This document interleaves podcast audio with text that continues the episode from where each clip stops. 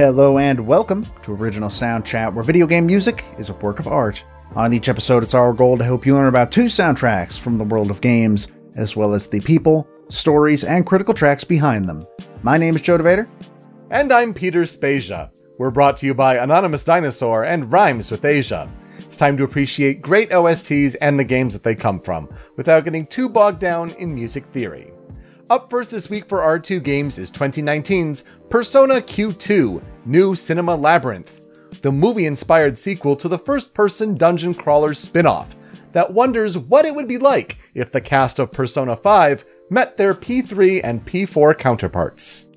Following that is a game about how it would be very scary if demons lived in your internet connection, and also how cool it would be if your PC was a gun.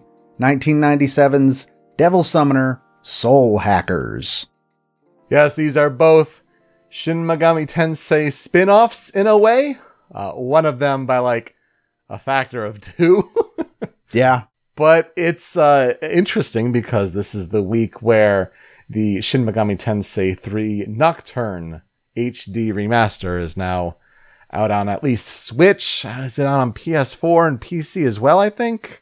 I think so. I believe all the versions are launching simultaneously.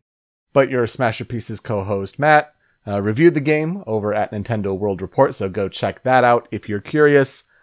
Do we know necessarily why we're not touching uh, Nocturne this week on the show? I have never played it and have zero experience with it. Soul Hackers is here because it is the only non Persona SMT game I have ever touched. Interesting which by the time this episode comes out will actually no longer be true because at time of release last Friday, I and Matt streamed some of Shin Megami Tensei 3 Nocturne HD Remaster. God, that's such a long title.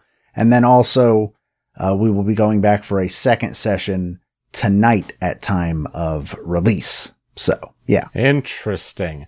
See, I could have possibly given it a shot, but I was just itching to talk about this soundtrack for Persona Q2. So we'll get to some SMT games and their weird spin off forms this week.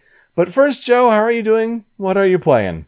What am I playing? Well, I rolled credits on Resident Evil Village. Nice. The game's pretty pretty good. Uh, the second area is by far the best area in the entire game. There's no contest. It just that's it. That's the one. Uh, and the other areas are fine, but compared to that, it's just this entire section where it takes away all of your guns and now you're in an escape room. Good luck. It's uh, it's cool. Uh, I also rolled credits on Famicom Detective Club: The Missing Heir, which I will actually be. I might have a review of it up by the time this episode comes out. I don't 100% know. It's not written yet currently, so we will we will see on that. And then lastly, just out of the blue, I played a little bit of the original Shantae because I've actually never done that, and it recently released on Switch uh, a couple months ago. And that game looks really impressive for a Game Boy Color game. Wow. That's a neat little collection of games there. Uh, I have a similar one. So, a couple episodes, you brought Pikuniku to the show. Uh, sat down for a few hours on Xbox Game Pass, started up, and yeah, beat it in a couple sittings. Uh, that was that was a nice time. I think the kick mechanics are a little weird and frustrating when it's like obviously this is the solution to the puzzle. Why don't the kicks work just so? Uh, so it doesn't like hinder you. It just takes time, honestly. Uh, but yeah, really fun. I sent a picture to you. I, I had to be proud that I got a 100% as king of the dance floor first yeah. try. So thanks to this show, knowing that song in advance going into it, that helped. That popped a little achievement on Xbox there. That was pretty neat. I also rolled credits on Super Mario 3D World on Switch, hey. which you know, I had played before on Wii U. So I, it was good to experience that again and, you know, roll credits there. And then I've been digging into Mass Effect Legendary Edition, of course, the first Mass Effect. A lot of neat improvements to that game for sure, especially the legendary experience scaling. Uh, quick version for those that don't know to basically max out your character, uh, you basically had to do like two full runs of the original Mass Effect. Well, if you do this legendary experience scaling, uh, you can basically do that in one run. So when you're getting like six experience points to put to your character chart in one level. Pretty neat stuff there. Uh, really enjoying it so far. Uh, and Feros are done on to Noveria, and then Virmire, and, and so on and so on. So, good time. I'm uh, playing as a Barack Obama inspired Commander Shepard. We're going to romance Liara in this one, as you do. Yeah. I am hoping to buy a legendary edition eventually. There's just I got I got to like save my money for new stuff Mm-hmm. other than just re-releases, but eventually sometime this year cuz I do want to replay the trilogy and this seems like the place to do it. It really is. It's it's made it a little more of an action game than a oh you have your reticle over an enemy and you're firing. Let's have the math and percentages uh, chance it out like an RPG. No, it's more of like it's an action game. You're gonna hit your mark, but. Uh, some interesting things like I think a lot of people are complaining on consoles that like the FOV is a little too close. They kind of wish they put a slider in there like they do on the PC version, but overall it seems like a really really good improvement on the original Mass Effect. And then yeah, 2 and 3 they just, you know, touched up a little bit. I saw a screenshot of uh, Kelly Chambers and like she's not looking the same at all and what's going on there. So, I don't know. We'll, we'll see when I get to uh, Mass Effect 2, my favorite of the 3. I look forward to hearing about it. In the meantime, though, let's talk about some composer follow up news uh, for all the composers that we've talked about on this show. We see headlines in the gaming industry, and then the composers are related to them. So let's give you some updates here. Couple stories here from the past week from when we're recording. Uh, notably, Phoenix Wright Ace Attorney, Dual Destinies, and Spirit of Justice, as well as Ghost Trick Phantom Detective, have finally returned to the iOS App Store after some time away there, after they finally received patches from Capcom to support iOS 14. We've covered Spirit of Justice and Ghost Trick Phantom Detective on the show before. I think we had mentioned that they had iOS versions there, but they're now back. That is really good to see. I feel like something happened similarly with the Ace Attorney Trilogy HD remaster a few years ago, where it's like it fell out of support with iOS and Capcom had to go update it and whatnot. That's a weird thing on that platform. When is the Switch port for all three of those games and also Apollo Justice? Need that for sure. I'm waiting, Capcom. I actually kind of forgot that Spirit of Justice came out on iOS for some reason, despite knowing that Dual Destinies absolutely did. so, weird place for my brain to go. But I think my favorite story from the week is actually the second one on our list. So, Final Fantasy XIV Endwalker, which is the next expansion for Square Enix's MMO, uh, it is releasing on November 23rd, 2021, which was announced at a digital fan festival. And of course, this means that the soundtrack is going to be more music by the legendary Masayoshi Soken himself. But the other piece of news that came out of that was that Soken revealed that he actually had been diagnosed with cancer last year, but was still working on the music for Endwalker.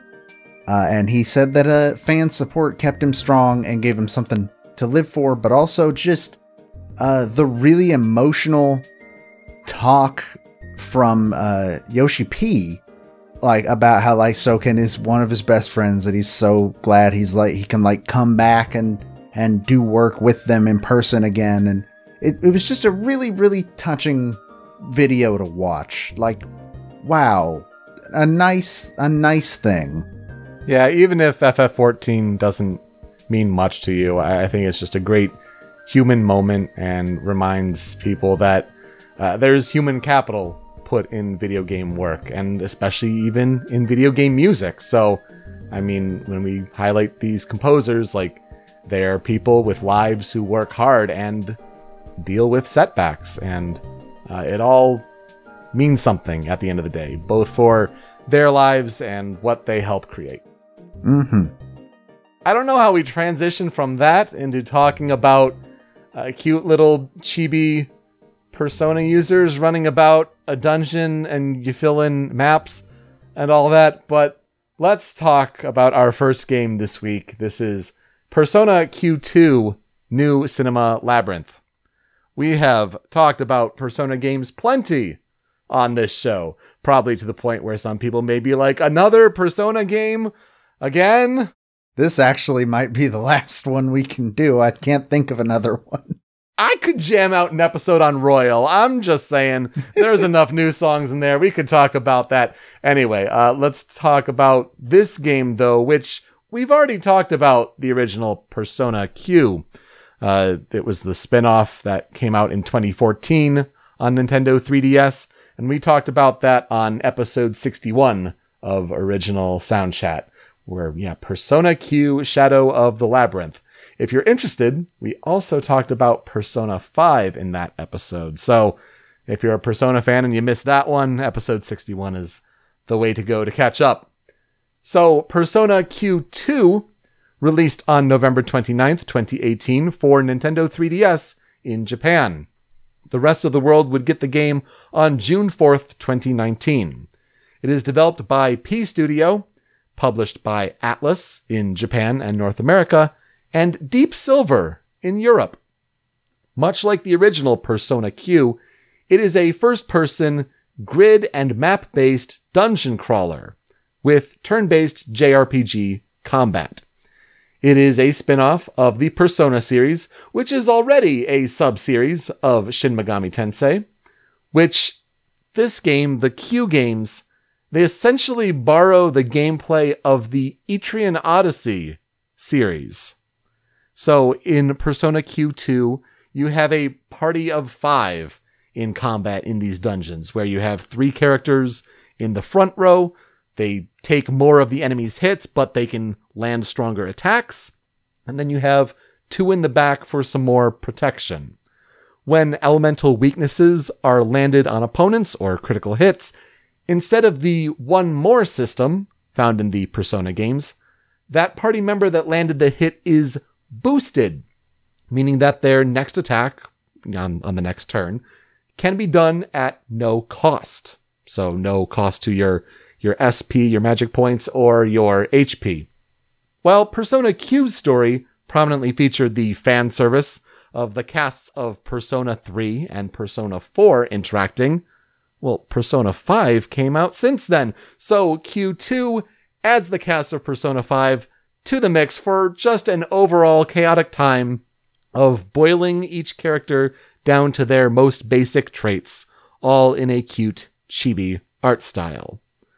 The plot of Persona Q2 then, uh, I think Wikipedia puts it best, where they say, quote, during a trip to Mementos, Joker and the rest of the Phantom Thieves of Hearts find themselves in a film, which is connected to a theater that is locked from the inside.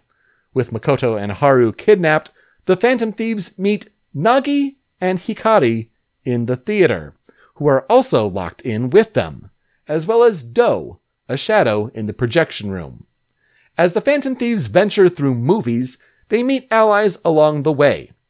The Persona 3 portable female protagonist in Kamoshida Man, Persona 4's investigation team in Junessic Land, and Persona 3's Specialized Extracurricular Execution Squad, or SEES, in Aigis.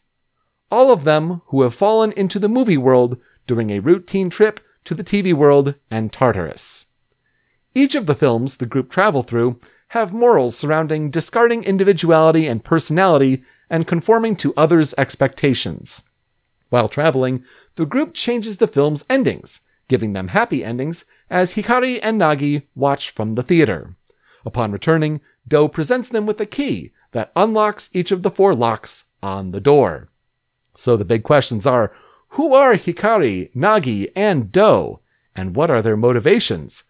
And can everybody escape this new cinema labyrinth? Joe, here's where I'll ask you what are our experiences with Persona Q2? So I played Persona Q and loved it. I think it is great. Unfortunately, uh, due to two factors, I have not played Q2, mainly because A, boy, it, that game should have somehow been a Switch game. Releasing that game on the 3DS like a year and a half into the Switch's life, if not more. Was it two years?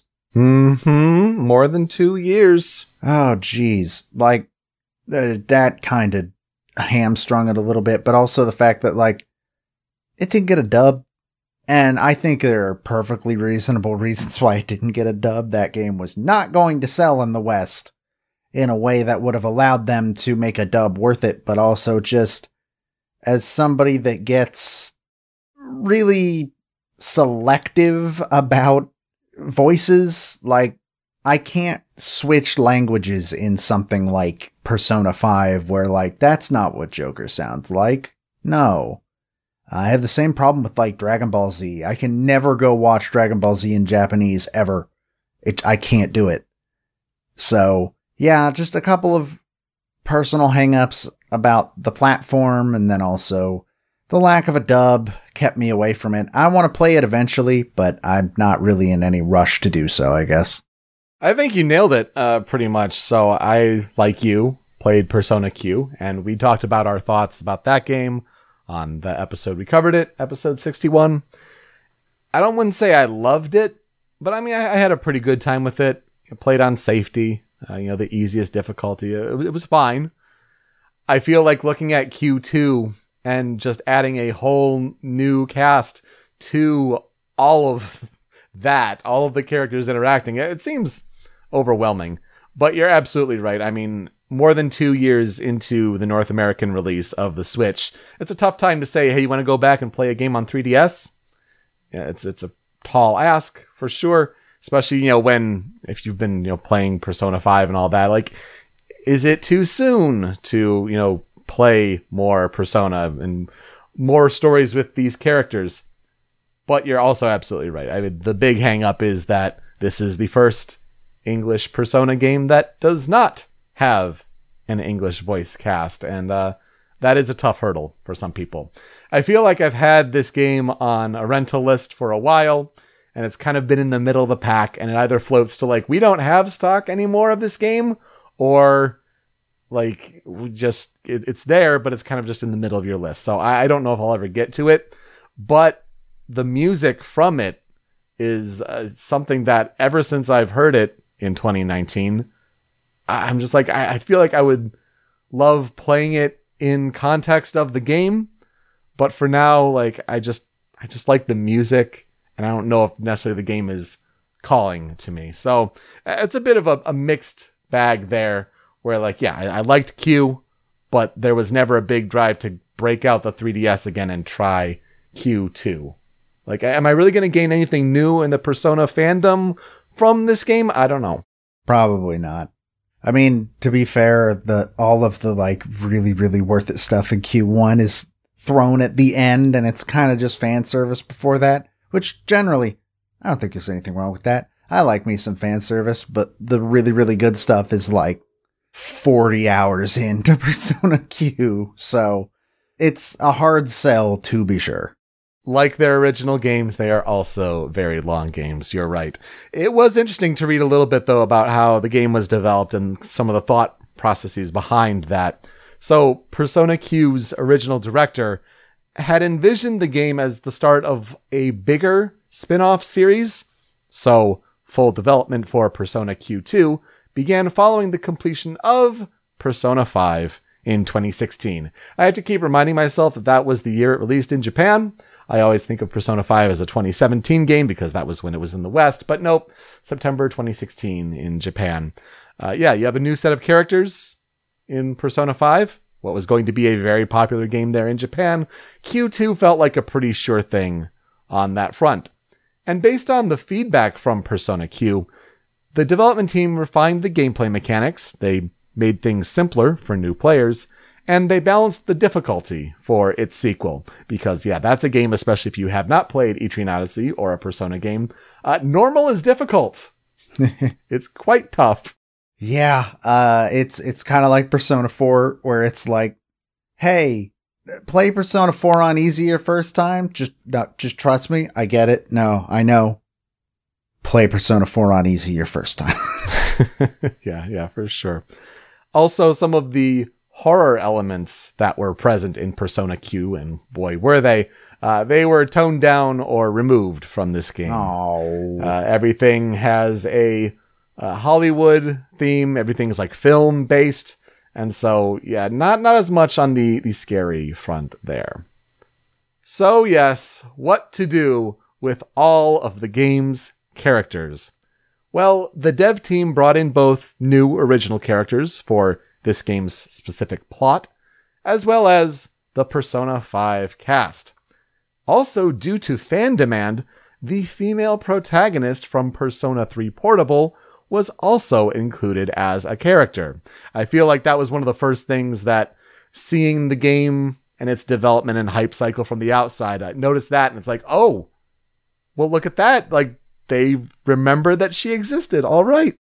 I remember hearing about it because Matt has decided it's his biggest, the monkey's paw, one finger curls in because people, people really like the female protagonist from Portable, but Atlus just does not seem to want to admit she ever existed. it's it's really weird. And so when people are because as far as I'm aware, the Q games are not that popular in terms of the Persona spin-offs. I think they're the bottom rung for a lot of people, which eh, okay. Yeah. But for those people to be like, please give us more Femc, as she is called.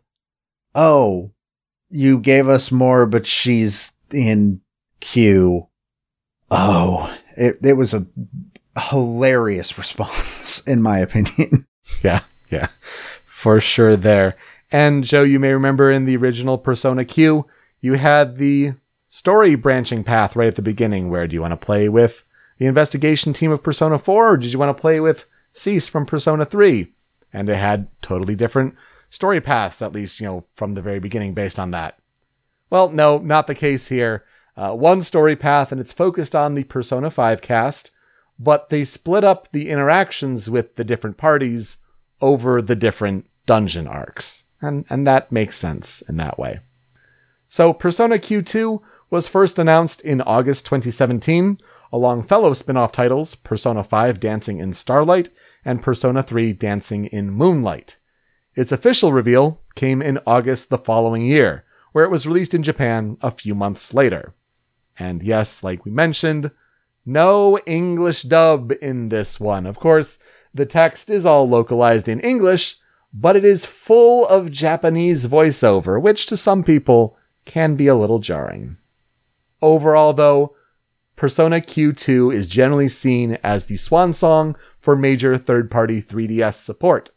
This is June 2019. It is more than two years after Nintendo Switch launched worldwide. It even released a few months after Kirby's Extra Epic Yarn, which was the last released Nintendo published game for the system in North America. And yeah, it really didn't help the game's case on multiple fronts. But it did review fairly well, with a Metacritic average of 81. The soundtrack was given the most praise. Hey, might be why we're talking about it today. Along with the battle and the map making gameplay. Some people thought that there was too much padding in the back half of the game, also just the excessive amount of characters, and also their flanderization were critiques, just boiling their essence down to simple character points and traits. Yeah, that was an issue in Q too. I mean, it's it's fine. It is what it is when you have so many characters that aren't going to be developed in this spin-off. Mm-hmm. While Persona Q sold 187,000 units in Japan in its first week, it only sold 80,000 in Japan in its first week. Probably about 90,000 units life to date in Japan. And sales data was just not available for the rest of the world, which really tells you enough. Of course, it's just a less relevant platform with the 3DS in 2019. And so, who would care about a 3DS game in 2019 for awards season? Well, it's those NAVGTR Awards, where Persona Q2 was nominated for Game Franchise Role Playing. Okay, alright. It gets something. it is better something than nothing, you're right. The Persona series, though, as far as its legacy, it, it's as popular as ever. I doubt we're ever going to see a Q3 in the future because we need Persona 6 to happen first. And that won't be for several more years. Uh, we'll see if there's an uprising for wanting that Q spinoff to come back, but I feel like at that point, maybe maybe that's tipping over just far too many characters. I'm also wondering if Atlus is like trying to. I don't know if an Etrian Odyssey game has come out on Switch yet, Mm. but I feel like that might be something too because Etrian Odyssey feels like a game tailor made for the DS. What with the map drawing and everything. hmm So maybe it, it could also have something to do with, you know, they're, they're kind of, uh, experimenting. They don't know really where to go from here. I wouldn't be surprised if that was the case. Yeah, I mean the last Etrian Odyssey game was I think it was Nexus, and that came out a few months before Q2. Again, just last gasps on the 3DS with two screens there. The composer we're going to talk about today is Hidehito Aoki. And we're talking about Hidehito Aoki because the other composers on the Q2 soundtrack we've already talked about on previous episodes before. So we'll get to talking about why uh, Hidehito Aoki is the composer of this week for Persona Q2. But first, he was born in 1970 in Chiba, Japan. He was originally hired by Atlus in 1989 as an artist, but he ended up working on music and sound effects instead. He got to visit Abbey Road Studios together with Tsukasa Masuko during the production of Shin Megami Tensei 2, and then he ended up leaving Atlus in 2001 to work for Sony Computer Entertainment. Unfortunately, this is when tragedy struck, as while traveling for a business trip at the end of 2002, his car lost control on an icy mountain road and he fell to his death. Hidehito Aoki was 32 years old. So, yeah, someone who worked on the original foundations of the Shin Megami Tensei series, the Persona series, and gone far too soon. Mm-hmm.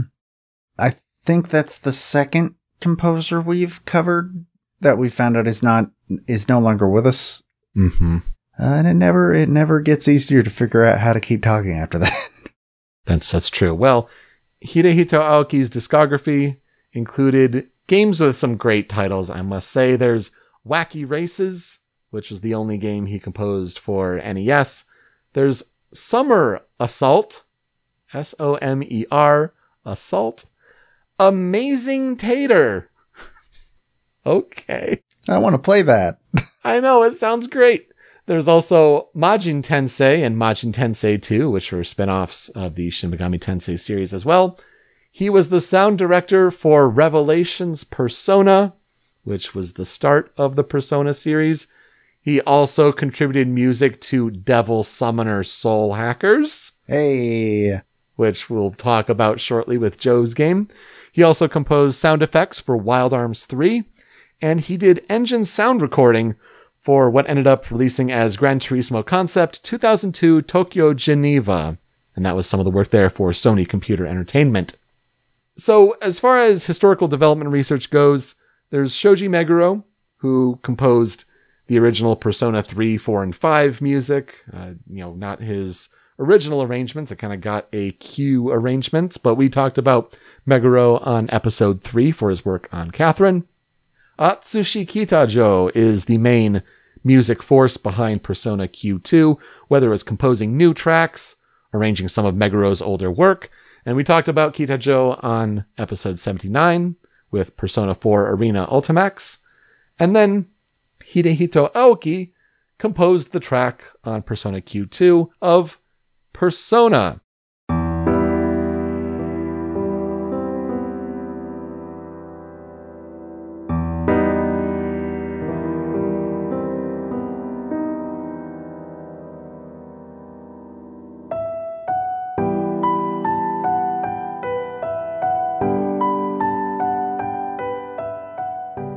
And this is a somber piano piece. It's an arrangement of the opening theme from the original game in the series, Revelations Persona.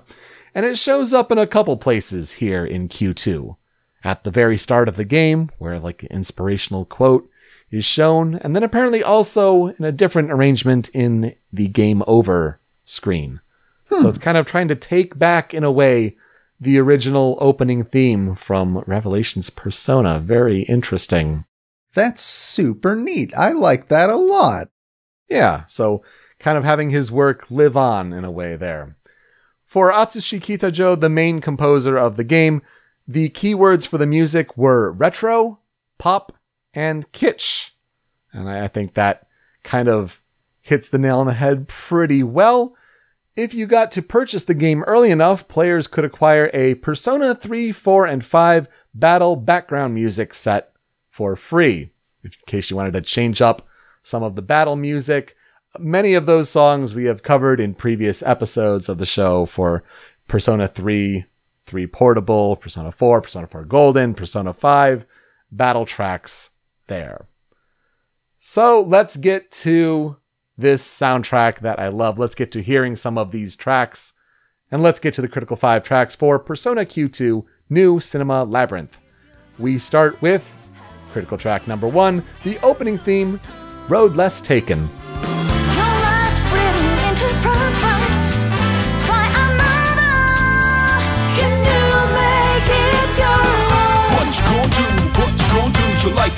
Plan by someone but you. What you gonna do? What you gonna do? Just stand up and fight you. You are looking without seeing. It's not like you are mine. The silent had a playing from what you could find. Just hiding inside. You're ready, always free. I feel like this was the first song I ever heard from this game, and it was kind of showing like this is what the opening sequence of this game, the opening movie before you hit the title screen. And wow, wow, wow, what a catchy theme. It is composed by Atsushi Kitajo, with vocals by Yumi Kawamura, Shihoko Hirata, Lin, and Lotus Juice, with lyrics by that good old Benjamin Franklin. Yeah. So I feel like we have to mention here how one of the coolest things that this game's soundtrack does, in addition to bringing the casts of Persona 3, 4, and 5, is they bring the vocalists from those games into this soundtrack as well. Fans of Persona 5 may remember Lin Inaizumi being the jazz soul singer in the themes from that game. Shihoko Hirata and her bright vocals are from she's from Persona 4, and then Yumi Kawamura, she's from Persona 3. Also on some other tracks, we get Mayumi Fujita, and she is the vocalist from tracks from Persona 3 Portable, like uh, from Wiping All Out, the battle track there, for instance. So it is neat to see all of them come back, and they're trading and picking up different lines here, and it's it's just a great combination of not only these games, these characters, but also these vocalists that represent the audio identity from each. But yeah, you're opening up with this big band swing jazz. You're getting Lotus Juice coming in with what you gonna do? What you gonna do? And then, I mean, when the chorus hits, like that's just persona vocals. Like, I feel like that's a series where it has this audio aesthetic with these female vocalists, and it's like that's persona, clearly. Mm-hmm. I absolutely adore when things do this. It's one of the reasons why I like the Persona Q soundtrack so damn much. Uh, it is this really cool way of sort of thematically combining all three of these games into just this putty, I guess. It's, it's weird to think of it as a putty, but I didn't know what else to say. The only other series that I can think of that does this isn't even a game series. It's an anime, which is JoJo's Bizarre Adventure. Hmm. Where, uh, you've got parts one and two, which both have their own openings. And then you have part three. The first half has its own opening.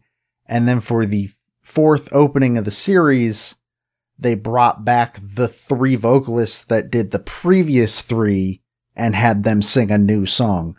And it's just, it's always super cool when that happens because it just it sort of feels like the generations slamming together. Uh, it, it's a really cool feeling, but also you can absolutely see like a point A to point B on this song and a lot of the original stuff in Q1. like the jazz stuff and everything, but Mhm. like turned up to 11. It's great. It's a great song. Yeah, and I feel like that's definitely inspired by Persona 5, right? You have to have a little more jazz because that's what the main theming in Persona 5 was. But I feel like it's also just not only a great attention to detail, but the fact that Atlus continues to have these relationships with these singers. That Persona 3 is a game from 2006, and yet Yumi Kawamura is happy enough to come back and contribute her voice. I, that's just fantastic. Let's get to number two on the Critical Five, though, and it's more of that Persona 5 feel. This is Invitation to Freedom.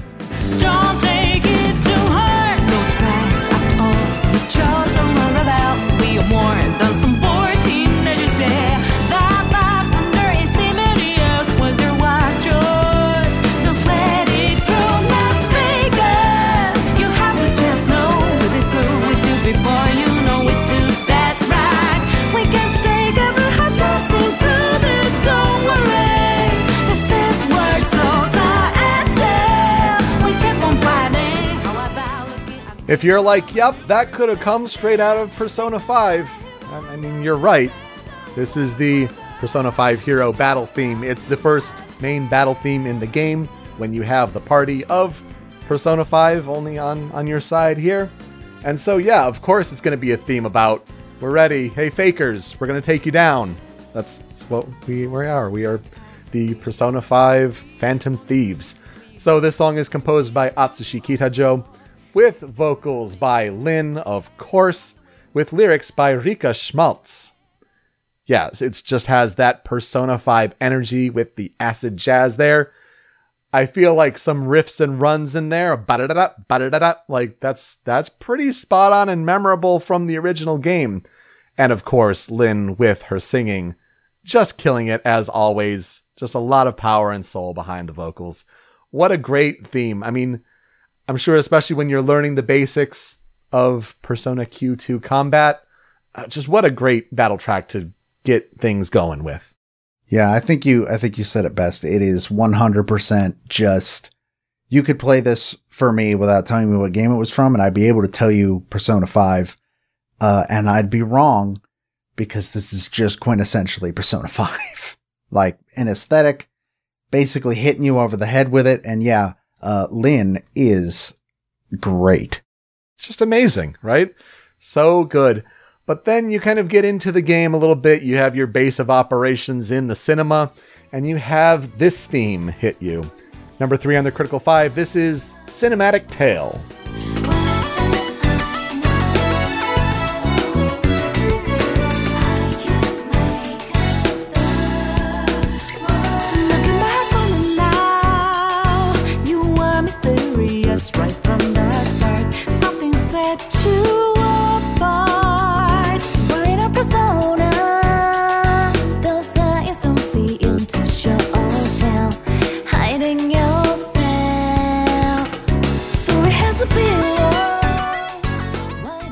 Let's just put it out there. All the tracks going forward, previously, that we're going to cover here, these are all composed by Atsushi Kitajo.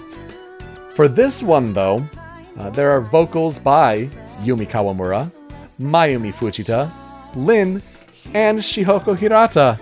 Yes, they got all four ladies uh, to sing on this version in particular, and lyrics are done by Jasmine Webb. So, yes, this is the theme when you're in your cinema base of operations. You're navigating some menus. Maybe go to the shop. Maybe go uh, check out some persona swapping around. I don't know. There are different versions of this song, though. There is a cinematic tale solo, a cinematic tale duo, and then this is the full version of the song. Cinematic tale solo is when you just have the Persona 5 party. So, of course, Lin is the only singer. When you meet the Persona 4 investigation team next, well, it changes to Cinematic Tale Duo. And so Lin and Shihoko Hirata are singing as a duet on the song. But then, yes, as you add more of the vocalists uh, from the different Persona games, the vocalists are added as the cast members grow. Mayumi Fujita from Persona 3 Portable sings in the intro, and then when you hear the clip here, this is Lin, Hirata, and then Kawamura from 5, 4, and 3. You hear them in the clip in order. This was also a music track that was used as part of a 3DS theme for Persona Q2, and it happens to be the one that is installed on my 3DS main menu.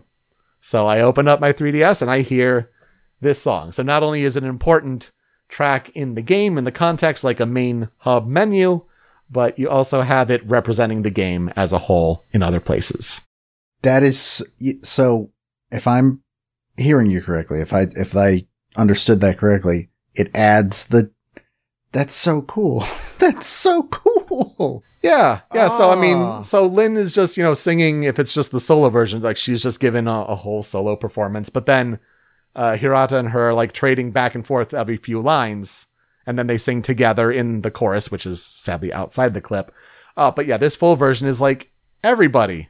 It's it's so cool, and you can hear the distinct vocal differences. It's it's really neat. That is possibly one of the coolest music based things I've heard this year from this show. Wow. I'm into that. That's great. And it's just a, a little catchy poppy track, but it, it really gets you because these are just so talented. Uh, all these vocalists here. But my favorite track on the soundtrack comes in at number four here on the Critical Five. This is Pull the Trigger.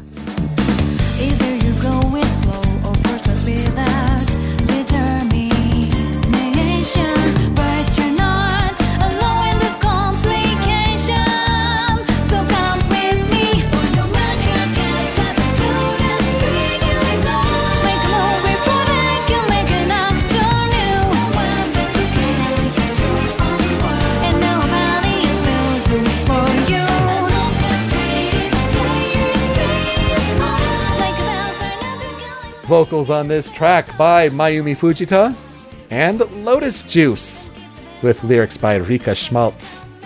This is the battle theme that is introduced after you meet that Persona 3 portable heroine, that FemC character. I think they represent her as June in the game, which I, that's a choice, I guess, or at least in the Let's Play I saw. I, I guess, all right, that, that works. But yeah, such a cool energy to this one. And it's almost like a blend between, you get a little bit of Persona 5 inspired jazz, but I mean, it's a little, little darker here, uh, almost like Persona 3. So it's not exactly what I would say is Persona 3 portable. It's almost like a blending of the two, but you have uh, the portable experience with the female main character is very different, I would say, tonally than the original 3 just as far as like its its music and its its feel and its atmosphere. But yeah, just this this build up to a fantastic chorus, and yet it kills me not to include the bridge of the song in this clip, where you have Lotus Juice, the rapper from Persona 3, rapping and he's dropping phrases like burn my dread and baby baby baby right before getting back into the chorus, which are of course, Persona 3 deep cuts. Again, the, the fan service is dripping in this game, and I feel like it's a really neat track here that represents the deep Persona 3 fandom. I agree it's a good song. I don't know. I don't get the the Persona 3 vibe from this one all that much. Not that that like ruins the song or anything. This song is awesome. it's super good and Lotus Juice as usual is just, you know, a deity among men. I don't know though. Something about it feels closer to something I'd hear in Persona 4. Interesting. I don't know. That's the that's the vibe I get to it. Like it doesn't feel like it has the same sort of tone as wiping all out, for example. I don't know. Yeah, yeah, and, and I see that. I mean, it's it's a different pace altogether, right? But she is a singular character out of time, out of out of Mhm. place, and so uh, I feel like yeah, maybe there's there's a little bit of dis- distinct difference there. Hmm. Wrapping up the critical five here, number five. This is nothing is promised. I wanna live my life not to just exist. Gonna get my rights, so I fight back and resist. They wanna do it like they want me, make another me like cloning on me. Little do they know me, you can never hold me. Felt as if I was drowning with the water. The of pressure hits me, got my mind slaughtered. And I kept shaking, telling myself that I'm so much stronger than before. So much stronger. Nothing is promised, nothing is flawless. Everything's a contest, so I gotta take a shot. I will not take a swap any spot, cause I got to fight back, or else just gonna be back to who I was.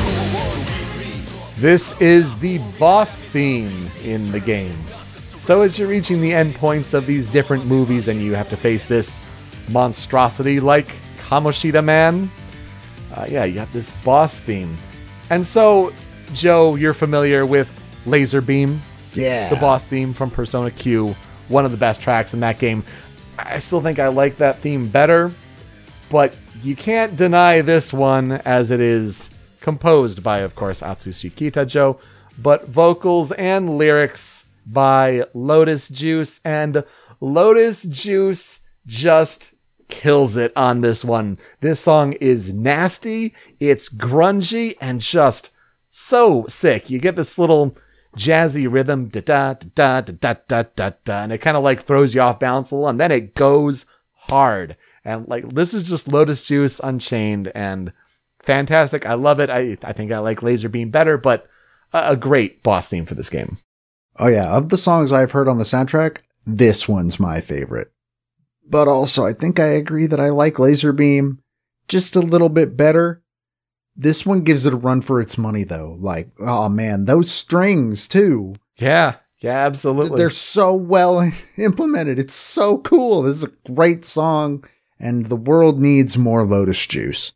I mean, granted, Lotus Juice was a rapper on Laser Beam as well, and that was more like his speed rap there. But like this is just hard punching in your face, and it's a different vibe, but a good one nonetheless.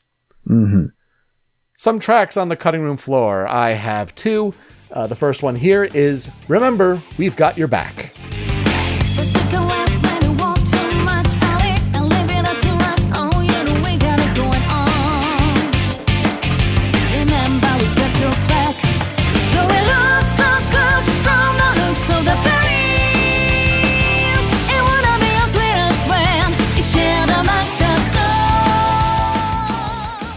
Vocals on this one by Shihoko Hirata, and lyrics by Lotus Juice. He did some more writing on this one.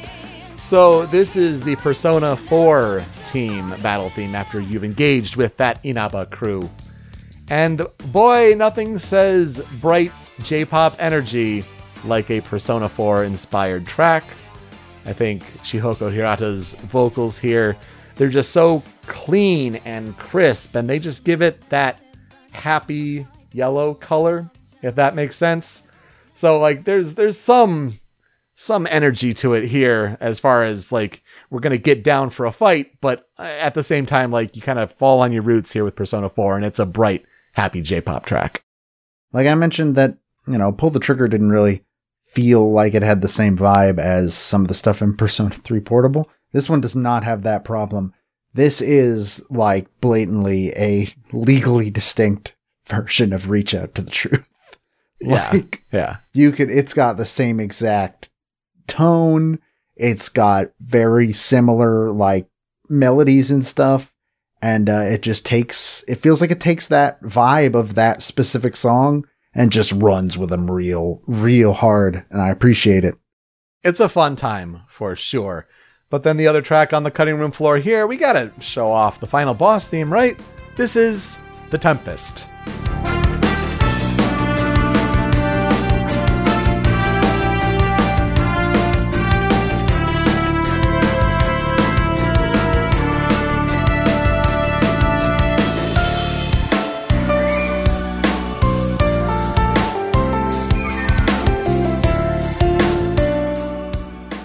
This is, of course, composed by Atsushi Kitajo. Tough to pick 20 seconds for the clip here on the cutting room floor, especially when it is phase two of that final boss battle theme. No vocals on this one, which I know it's it's a little different, but I think it's notable because it has a different energy than most Persona final bosses, especially with those lighter flute fills in there. So it kind of sounds a little bit maybe more leaning on I don't know if it's MIDI. I don't know. It's not necessarily the the most live performances, uh, but it's got a, a jam and a vibe to it, and you know it's it's the final boss theme. What can I say? Unfortunately, my stomachness about trumpet MIDIs is is blocking me here. At the very beginning of the clip, you can hear you can hear them. They are not anywhere near the worst I've ever heard. Dragon Quest Eleven. Uh, but I get to be a snob about one thing, and that's the one thing. Yeah, yeah, I, I get you. That you're right there. So, what will I never forget about Persona Q2? A game that I have not played, so I don't have the hands-on experience there. So for me, it's the jams. Whether it's Road Less Taken, whether it's Pull the Trigger, whether it's Nothing Is Promised, like I, these songs stick with me despite not playing the game. And it's almost like there is something to be said about don't you want to experience it in its proper context? Well, sure, but I already think so highly of them, and I, part of me also like doesn't want to damage that. like what what if the game is bad? I don't know. I I get that. I think I I think I get where you're coming from on that. Uh, I will one day play this game, but uh, much like you, I'm not super in a hurry to go pick it up and load up my 3DS. Despite ironically the game that I'm talking about next being a game where after doing the research, I said, I should go back and try playing that again. Hmm. Well, before we get to that, let's talk about the transition, where we cover a fan cover, a fan remake. Uh, usually it's from YouTube, sometimes OC Remix, about a song that we just talked about from that previous game. So this is my opportunity not only to talk about a soundtrack that I love without playing the game, but also to talk about the YouTuber Bran Flakes. And Bran Flakes does 8 bit VRC6 covers of modern video game songs, taking that NES sound chip that gets used in games like Shovel Knight, The Messenger, and applying it to some more modern video game tracks. And so he did a couple songs from Persona Q2. He did Pull the Trigger, and he did this one that we'll cover here. It's Road Less Taken, that opening theme. Especially cool. Keep a listen out for how he implements Lotus Juice in an 8 bit cover. Please enjoy. We'll be right back.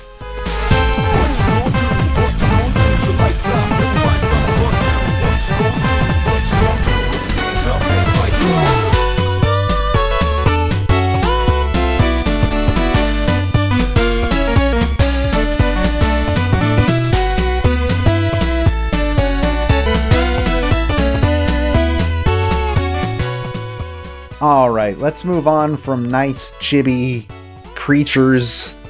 I don't know. Can you call chibis people or chibis people? I don't know. Sure. Are they legally considered people? We're getting into a philosophical. Uh, let's talk about Devil Summoner Soul Hackers. Soul Hackers was originally released for the Sega Saturn in Japan on November 13th, 1997. Have we ever talked about a Saturn game on this show? I feel like we've talked about games that did come out on Saturn, but not necessarily a Saturn first. Yeah. The Saturn's the one that I straight up forget happened most of the time. Like there was nothing between the Genesis and the Dreamcast. Nothing. Oh wait, there was a thing. It's it's got this weird position in Sega's things, but don't worry, because two years later, it was then ported to the PlayStation on April 8th, 1999. Still only in Japan, but hey, there's a real console that actually existed. And then several years later, we're talking like over a decade, Soul Hackers was ported to the Nintendo 3DS, were released in Japan on August 30th, 2012, and unlike the previous two versions of the game, this one did leave Japan. It released on April 16th, 2013 in North America, September 20th, 2013 in Europe, and September 26th, 2013 in Australia. So we finally got our chance to play this game in 2012. It was developed and published by Atlus, and in North America it was published by Atlus USA, but in the PAL regions it was published by NIS America. This game is part of the Shin Megami Tensei subseries Devil Summoner, because Every time I think I've found all the subseries of SMT, I'm wrong. New ones pop up like weeds every time I look into it. It's never written as such. This is the second game in the Devil Summoner subseries, but the full title of this game is technically Shin Megami Tensei, colon, Devil Summoner, colon, Soul Hackers. Yeah, sorry, you don't get to have two colons. No, it's a crime. it's a crime. Resident Evil also did a similar crime with Code Veronica X. You can't do that. No. So, Soul Hackers is a classic style SMT game that honestly actually plays kind of similarly to Etrian Odyssey and Persona Q in terms of dungeons, where it's first person dungeons and kind of grid based movement, but not really. It's more first person shooter control sort of, but without the shooting. But it makes use of the SMT franchise's signature demon negotiation feature with, you know, having to talk demons into joining your team because you can have a team of six, uh, five technically, because there's one that can't leave your party. But uh, yeah, you have to convince them. If you've played Persona 5, uh, they they brought it back, so you might be familiar with demon negotiation. And another thing that you might be familiar with if you've played Persona is the demon fusion system, which you know lets you take all of your demons, make them kiss, and they become a better demon. That's uh, how I assume that works. Something like that, yeah. Meanwhile, something that Persona fans won't be familiar with, which I completely forgot about until I did this research, is the fact that different demons have different temperaments and personalities, and they actually do 100% matter. These personality types include calm, dumb, wild, sly, and kind. And it affects them in the weirdest, kind of also most interesting way. So, for instance, uh, Pixie is a kind demon. That's one of the first demons you'll probably meet in pretty much any Shin Megami Tensei game. She's one of the more basic ones in almost all of them. But since she is kind, she prefers to use defensive or healing spells above anything else. Meanwhile, if you find good old angry boy Aramitama, he is a wild demon, meaning that he prefers to use physical attacks and abilities. And it's important to know this because if you ask a demon to do an action that they do not prefer to do, there's a chance that they might just refuse to do it. They might just say no. You can actually mitigate this though by giving them gifts or letting them choose their own actions during battle, which sort of builds this loyalty and this trust between you and the thing. It, it lowers the chance that they'll disobey. But demons also require a resource called magnetite, which is a resource that depletes with every step you take in a dungeon. And this resource can only be replenished by completing battles or trading for it at certain locations in game. If you run out of magnetite, then your entire party starts to take damage with every step. What? So it's it's bizarre. I had forgotten about it until I read about it. It's a really, really, really weird mechanic. I don't think I like it, but I don't ever remember it being quite that bad, I guess. On paper, it sounds like a terrible mechanic. I'll just say that.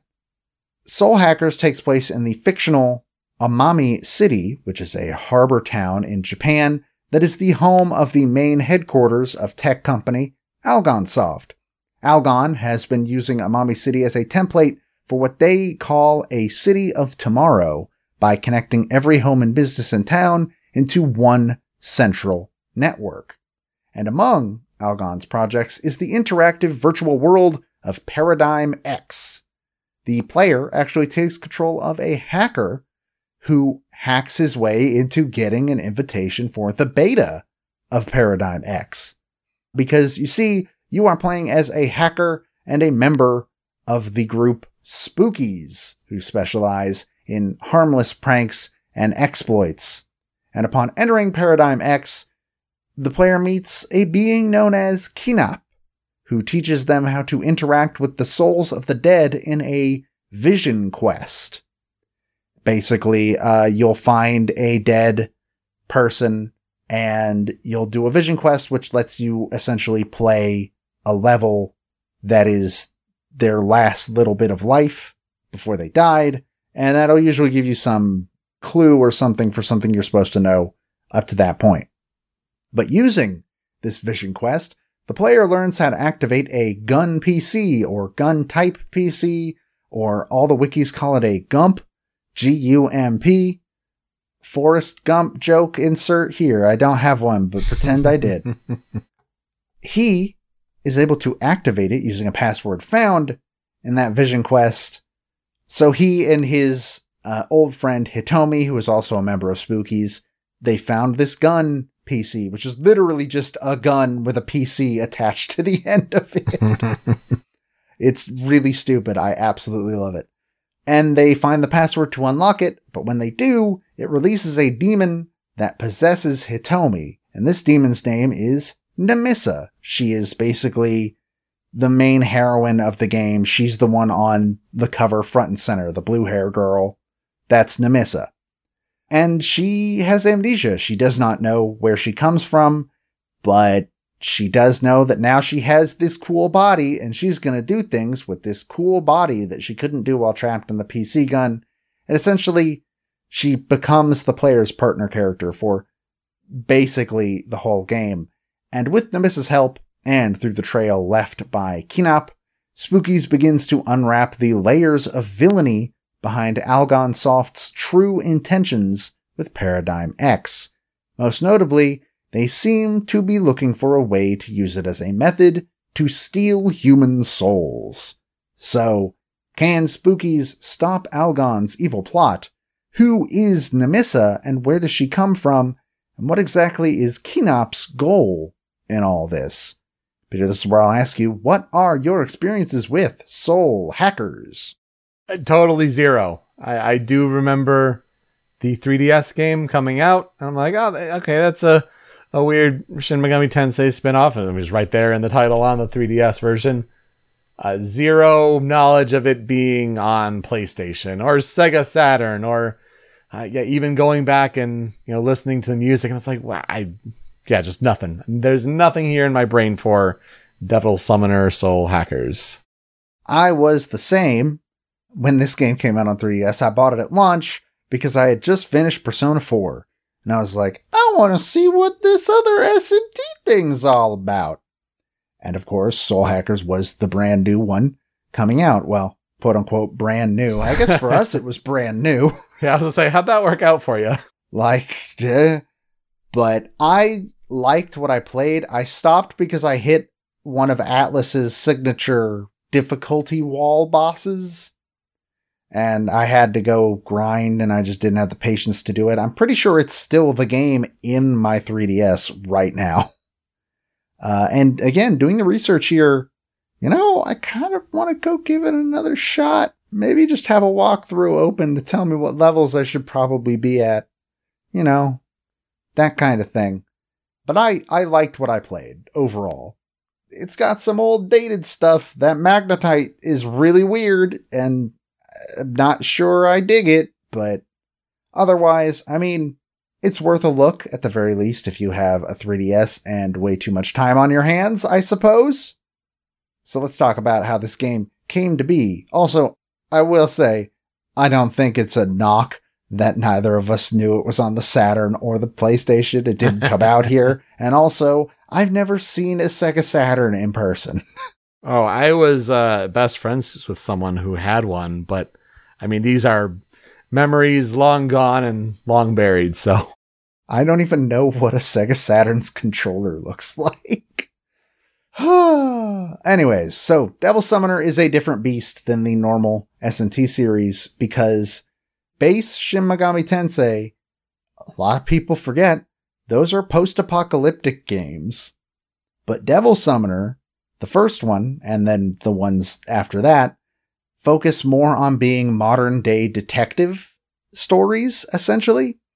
The original Devil Summoner was actually released for the Saturn in 1995, and to this day, that one has actually never been brought westward. Even now, even with the sequel coming out in the West, the original still hasn't and probably never will. So, despite that, though, Devil Summoner saw really, really great commercial success in Japan. And so in 1996, the team began working on a second entry, which of course became Soul Hackers. And in terms of concept, uh, apparently the main scenario of Soul Hackers came into being through the influence of the sudden emergence of the internet in 1996. Uh, specifically, they cite the release of Windows 95, an ancient, hitherto unknown anything. Uh, and apparently, producer Koji Okada and character designer Kazuma Kaneko, who we have talked about before, for not only his work on Persona games, but also his work on uh, Devil May Cry 3, where he designed Virgil and Dante's Devil Triggers. They were a little bit worried about the potential of the internet and how it could potentially be abused to sort of well, let's be real. It could potentially turn into what the internet is today. they were right, it turns out. And they were, you know, they were kind of uh kind of spooked about that, so they decided to funnel that into a story. Uh, Kaneko handled demon and main character designs, but various sub characters happened to have been designed by Shigenori Soejima, who years later would go on to become the main character designer for the Persona series. I believe he still is. Yeah, he was in five. Yeah. So there's a there's a strong connection right there. Uh, many of the story elements were actually chosen specifically to be the opposite of the original Devil Summoner. For instance, in Soul Hackers, your character is not a veteran demon summoner. He's just a dude that happened to walk into it on accident. While the first game has you playing as, I believe, a direct descendant of the Kuzunoha line. Meanwhile, uh, the first game takes place in a big high tech city, but Amami City is instead, you know, a small harbor town, which really only saw a boom in technological advances when Algonsoft showed up. I did find out though that originally they were going to go even further with that because Amami City was actually supposed to be smaller than it is in the main game. I don't know what that would have looked like. I don't think I remember enough about how small Amami is, but everything describes it as a small harbor town. So, eh. the character of Kinop was inspired by portrayals of Native Americans in Hollywood movies, which the instant I read that sentence, the first thing that came to mind was, uh oh. Whoops. Uh, uh, nope. Uh, where Kaneko described that they seemed both spiritual and upright. And I guess there are worse conclusions you could come back with when talking about how Native Americans are portrayed in media. In fact, there are apparently a lot of pieces of Native American folklore that uh, just became part of this game's influences, including the main antagonist, whose name also comes from Native American folklore, which I won't say his name because I don't know if it's a spoiler yet. I don't think I ever played far enough to see it. So, while the game did not come to the West until 2012, there was actually an effort to try and localize the PlayStation version way back in the day but apparently this attempt was specifically halted by the strict content approval policies of Sony of America. Likely because, you know, all the demons and religious entities. Back in the day, those were, you know, a little bit more touchy subjects in video games. So when it did finally come to the 3DS, though, and was being prepared to go westward, was ready for localization, the localization team decided to treat it as a brand new game instead of as a sequel, which was, you know, the right decision considering the first one never came out here still. So, you know, probably a good call on that. Uh, but then they also found that some of the dialogue in the localization was difficult for the funniest possible way because they wanted to make sure that when the characters talked about computer stuff, they didn't sound like idiots reading a script that was written in 1996. Oh, yeah. Okay. So they needed to make sure it didn't sound like amateur technobabble, which also presented a problem in itself because the game was using this fantastic vision of what the future of technology would look like. And, uh, that's not accurate at all. Uh, they compared the experience to, quote, viewing an old film reel about potential future technical developments. so it was essentially the equivalent of when you watch something from the 50s and they're like, by the year 2002, we'll have flying cars and personal jetpacks. And I'm still waiting on my personal jetpack. But another thing that they hit up against was they had to make it a clear line between when Hitomi was talking and when Nemissa is talking because Hitomi still has the ability to sort of like, this is still my body. I can still talk sometimes. So they did the easiest fix. Both characters have separate actresses, which I guess was not the case in the original game because they felt the need to point this out. Uh, and also, Nemissa has a habit of referring to herself in the third person. So they kept that from the original Japanese script because it honestly gives her a little bit more character. And I think, I think it's weirdly endearing. I don't know. I couldn't actually find a lot of info on how the Saturn or PlayStation versions sold or how they were received. I mean, obviously received well because, you know, that's why the game got moved to the PlayStation in the first place.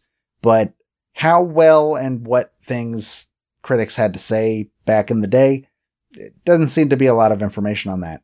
The 3DS version, though, is currently sitting at a Metacritic of 74.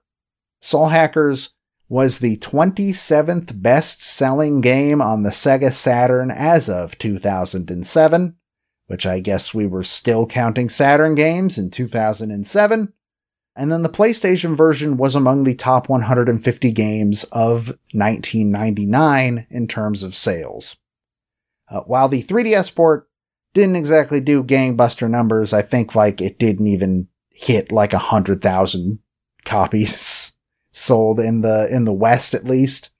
They didn't really expect it to do much more than that because I mean, it's a port of an almost 20 year old game and a niche franchise that, you know, they didn't expect it to sell 3 million copies. That just wasn't going to happen. And it's refreshing to hear a publisher say that because usually all you hear is, yeah, we put out this game that's super niche and it didn't sell 7,000 copies, so my studio's been closed.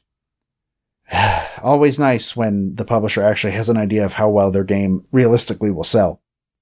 But the 3DS version did sell enough to beat the PSP port of Persona 2 Eternal Punishment, which happened to also release in 2012, apparently.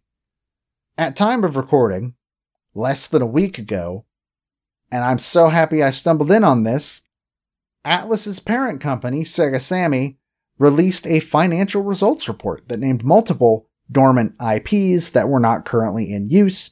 I think uh, as a way to be like, we should be using these IPs. We're leaving money on the table. And this list included things like Jet Set Radio, uh, Virtua Fighter, House of the Dead, oh, and Soul Hackers specifically by name. Hmm. Just randomly there. I only did this game because it's the only other SMT game I've played. And they happen to, it's on that slide by name. Beautiful. So, last week, uh, during our Who We Talk About Next Time segment, I said I was going to be talking about Ryota Kozuka because he is the one that did the arrangement for the 3DS version of the game. Uh, this was a foolish choice on my part because I just sort of assumed that Soul Hackers was only done by Shoji Meguro, which he was involved, but there were also two other composers, so it didn't feel right to throw Kozuka in when there were two slightly more relevant composers to bring up. We'll talk about Kozuka at some point, I'm sure. We both like plenty of Atlus games. I'm sure he'll show up Yep. eventually. But the composer we're going to cover is Toshiko Tasaki.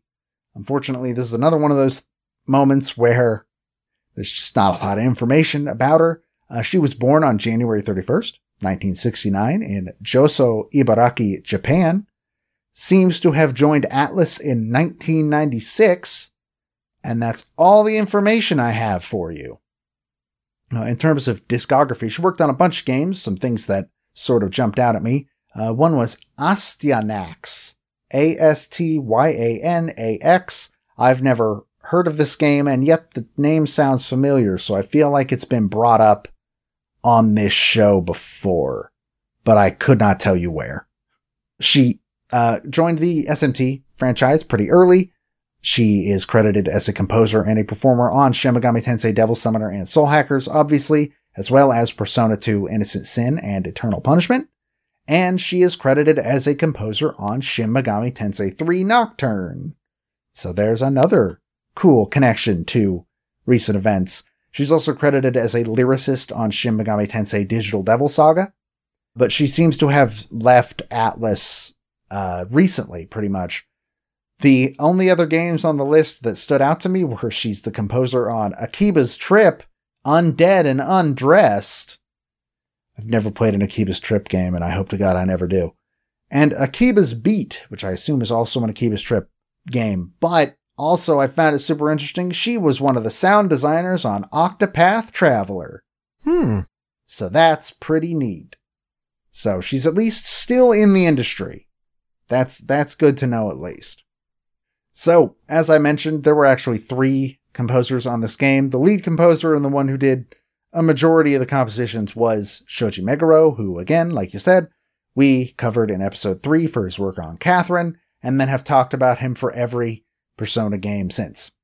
But it was also done, obviously, by Toshiko Tasaki and Tsukasa Masuko. And as I mentioned, the 3DS port features arranged music by Ryota Kozuka, though, as far as I remember, it's not super different between the 3DS and the original soundtrack, which we're pulling from here. So, Meguro's goal for the soundtrack was apparently to emphasize the cyberpunk style setting, as well as the haunting atmosphere created by the demon's presence. Uh, and this led to him creating what he refers to as a hybrid of jazz and techno, which is a really, really interesting pairing that I kinda super dig. Uh, apparently, there were about 50 pieces written by Meguro for this game, as Meguro and company had far less creative freedom than they usually did, and this combined with the memory issues that came with developing for the Sega Saturn sort of compacted together into a project that he felt had sort of been cheapened, but also, from what I can tell, this is among his least favorite projects uh, because he refers to the whole process of working on this game as exhausting. And there was an arranged album released for this game, uh, much like the reincarnation for Persona 4 and all that. And I actually, full disclosure, used that sort of as a template for what tracks do Atlus think are important enough to get these remakes. But for the most part, these are ki- these kind of feel like they're a lot of safe choices, I guess. So let's go ahead and jump into five critical tracks. And we'll start with critical track number one, opening movie.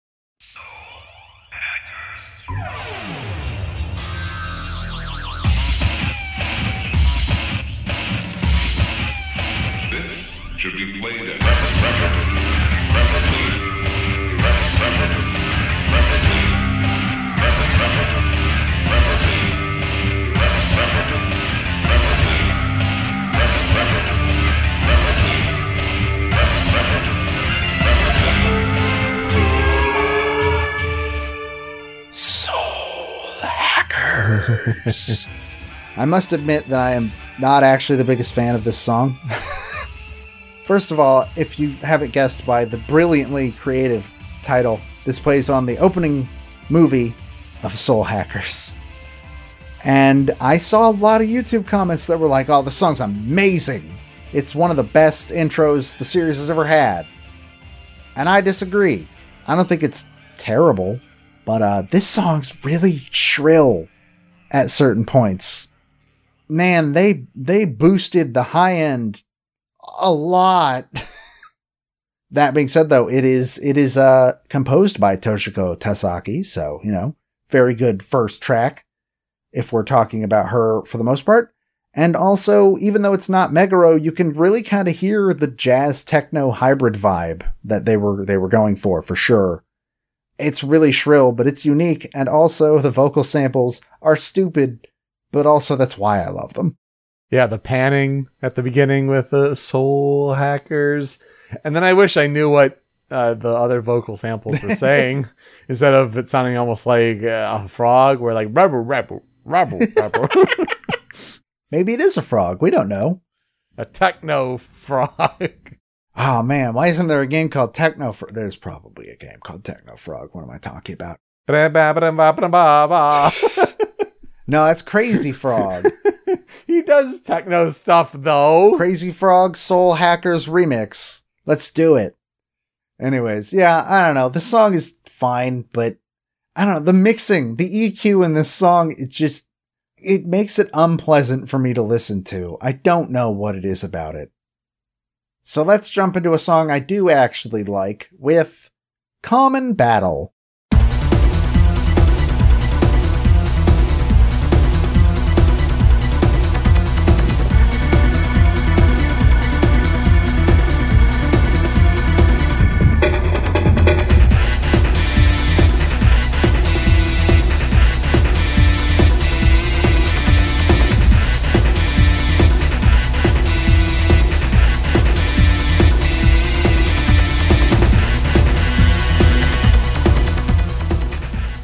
Again, this is back in the time before uh, video game soundtracks got titles that were more than just the song that plays when this thing happens. But if you didn't guess, uh, this is the song for your regular random encounter battles. It was composed by Shoji Meguro, and honestly, I kind of like this song. This song has a really good groove to it. Uh, and I think that electric organ part just really, really brings it home and really gives that feeling of the jazz techno vibe that Meguro wanted. It's a cool driving song. Uh, it's not as good as Persona Battle songs, obviously, because those got to put lyrics in and all that, and that like really brings those up a notch. But yeah, it's got a good pace. It's got a really nice percussion part, and the guitar MIDI is sure from the Sega Saturn, but it's it's still not terrible, honestly. You could tell it's it's Meguro screaming like I want to be able to live record these guitars Yeah. and make it sound better, but he's working with the limitations of the time. Yeah, I think it's my favorite of, of the tracks that you've presented here. Um, it just has that good pace to it, and yeah, for for a piece that you're going to hear a lot with regular battles, I mean, it, it better be a good one, right? hmm I think this entire project is kind of defined by Meguro going, I hate these limitations. This is the worst. Please let us go to the PlayStation 2 already. I assume that's exactly what he said. Nobody understood what he was talking about because the PlayStation 2 didn't exist yet. Anyways, let's get to critical track number three. It's Possession by Nemissa.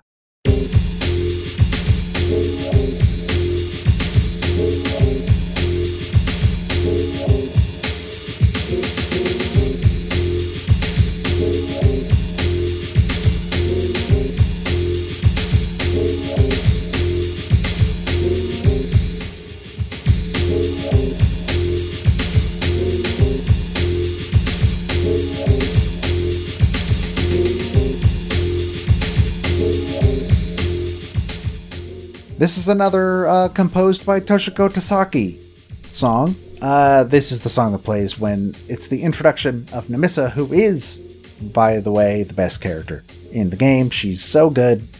She's a dumb teenager, essentially, but like in that way, you're like, oh, you're the worst. I love you. Be bad to everybody around me, please. I always have loved that kind of character. I, the Somnium Files, has a really good one. But yeah, I, I really, really dig this song because like that percussion part in the back, the jazz drums, oh, they're really, they're really good. They're what stands out to me the most. That being said, this song sounds like it's from Silent Hill 3. Hmm. A little bit. I think Meguro might have been pulling from the same sort of drum loop sections as Akira Yamaoka would like 10 years later. But uh, that being said, song, it's it's a very mysterious vibe to it because why is Hitomi's hair blue all of a sudden and she's calling herself Nemissa? What? It just has a little bit of sinisterness to it because somebody just stole your friend's body. It has this really, really good tone, and I think this song's really fun. And it's the electric piano that totally nails that, right? Like Oh, the, yeah. the instrumentation choice there is just yeah adds to that mystery uh, and that that feeling that it, it sounds like cool. She's like well, a high tech high tech girl, right? But I can't trust you totally yet. Yeah, it definitely does pull off the untrustworthy vibe really well. So let's get into critical track number four. It is Event Battle 2.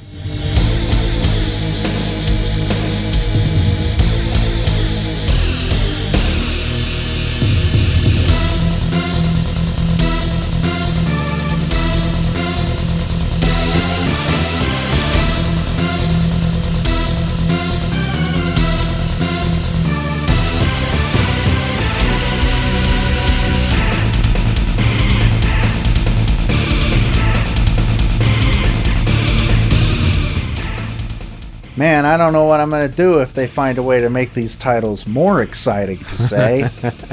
uh, this is the one song on the list that is composed by Tsukasa Masuko. And I believe this is one of the regular boss fight themes. Uh, because of the nature of the fact that it is a 3DS game only in English, it's really kind of hard to look up where some of this stuff plays. but all of the YouTube comments uh, talk about a dolphin. And I think I remember what dolphin they're talking about. And they're not talking about this dolphin in a nice manner. So I assume this is one of the main boss fight themes. Uh, and I really, really like this. I think this one's my favorite, personally. Hmm. Uh, Common Battle comes very close in there, but I, I like this one a lot. It's just got this really nice, heavy rock vibe, but it keeps that electronic feel because you can't really do pure rock on a Sega console. Though, to be fair, at the time, if you wanted a rock soundtrack, Sega was where you went in a game. At that point, at least.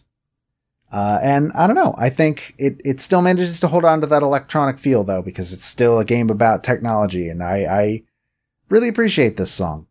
It does pick up a good pace in the second half of the clip there. That's that's good, but I feel like it's another example of like, oh, you wanted to do so much more if the instruments were only better. Like you feel it struggling and fighting against it. Like the great ideas here, but it the execution is just yeah, it's I understand Meguro's frustration with it being underwhelming. Yeah.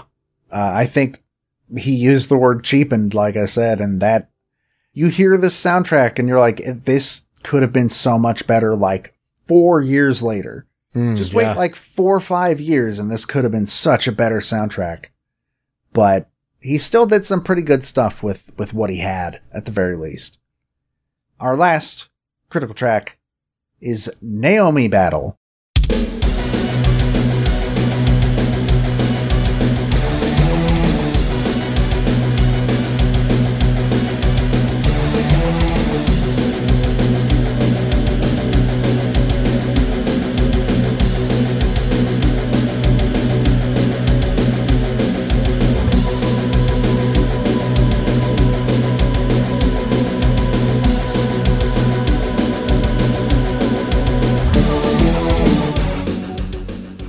I don't think I played far enough to get to this song. Uh, it is composed by Shoji Meguro, uh, and it plays during battles during the Vision Quests for the character Naomi, as one might guess. Again, it's really hard to make sure because it's surprisingly hard to find playthroughs of a very niche 3DS game on YouTube sometimes.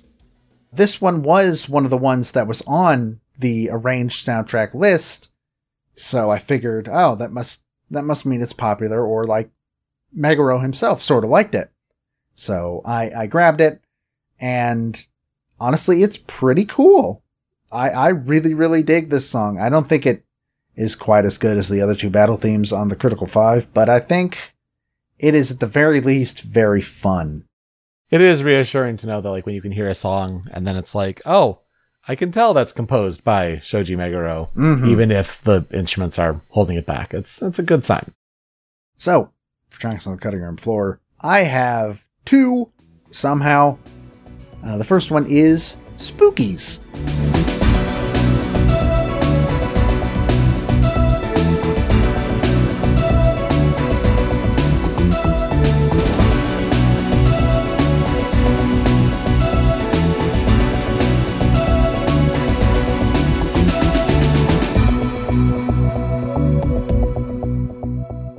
Obviously, the, the main theme of the hacker group, the Spookies, composed by Shoji Meguro.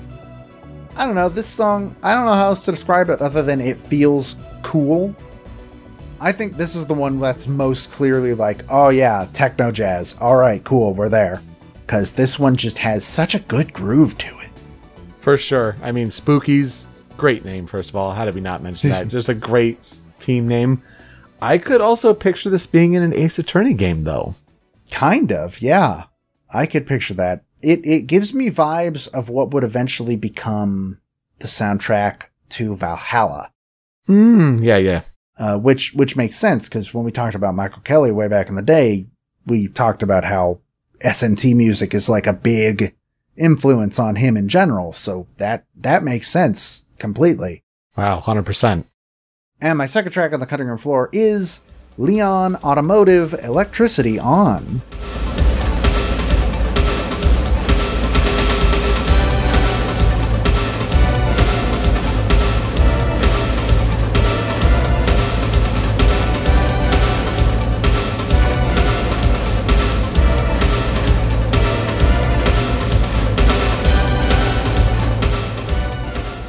Once again, composed by Shoji Meguro. I don't know if I ever made it far enough to see this area in game, but when I was listening to the soundtrack, this is the one area of music that kind of stood out to me. I don't know. It's a it's a really nice piece, I guess. It's got a good energy to it. It definitely feels dungeon-y. It kind of reminds me of something I might have heard like in Persona 4 almost for in terms of like dungeon themes. I don't know. That's the vibe I get there. Kinda, yeah, but I just, you know, less mechanical noise. It's Yeah. it's it's a difference, you know, when you have that electricity on factor in it, but it's it's a neat dungeon theme. I get that. So what will I never forget about Shin Megami Tensei colon Devil Summoner colon Soul Hackers? First of all, I'll never forget that that's a bad title. Except Soul Hackers is a really good title, though. I really want to go back to this game. Researching for this episode made me like, ah, I want to go back to it. But it's one of those moments where it's like, if I go back to it, I have to start from the beginning. I can't just pick up this RPG I haven't played in a year and a half and expect to know what's going on. So I'll probably just start over, but I don't know. I think it's very aesthetically cool and the characters are all a lot of fun. Uh, Hitomi and Nemissa have a very fun dynamic of mom says we have to share this bedroom, but that doesn't mean I have to do it quietly. And yeah, that's that's really all I got. There's not a lot that I will never forget about Soul Hackers. You're right, it's an A plus name, and it's gonna be interesting if Sega does want to revisit it, because I don't know if I want to get back to uh like an old game in, in that sense, but I would buy a sequel. A hundred percent I would buy a Soul Hackers too. Oh yeah, if they do a, a new updated version, kind of using today's Shin Megami Tensei kind of inspired mechanics, yeah, yeah, absolutely, that that'd be really cool. But as far as SMT spin-offs do go, we got the modern with uh, put on the forgotten system with Persona Q2, and then yeah, not sure I would have ever guessed a Sega Saturn first in Japan game with Devil Summoner Soul Hackers. Uh, a good episode this week on the release week of SMT3 Nocturne HD Remaster. Atlus, you're you're not allowed to name video games anymore. Oh gosh, heaven forbid if they do an HD remaster of Persona 3 FES portable HD remaster. Oh god, no, oh jeez. Well, in the meantime, that'll do it for us this week on Original Sound Chat. You can find me on Twitter at Pete Speakeasy. Joe is over at String Pixel. It's a new Twitter account for him, so go follow him there. The YouTube version of the podcast is on the Rhymes with Asia YouTube channel, but it's that MP3 podcast version that you want, hosted by Anonymous Dinosaur at anondino.squarespace.com. That's where Joe's other podcast, Smasherpieces, is hosted. And you can follow Smasherpieces and Original Sound Chat. Just subscribe wherever you get your podcasts. That's Apple Podcasts, Google Podcasts, even on Spotify. Spotify, we have the MP3 podcast feed, but also a big old playlist where if we talk about a video game song on this show and it's on Spotify, it's getting added to that big monster Spotify playlist.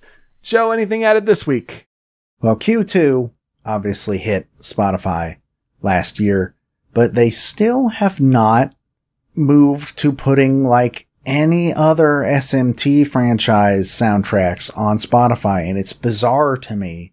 But so no, that one's not there, but Q2 is. So a lot of those tracks actually are already on the playlist because Q2 was one of the games represented in the top 10 in 2019.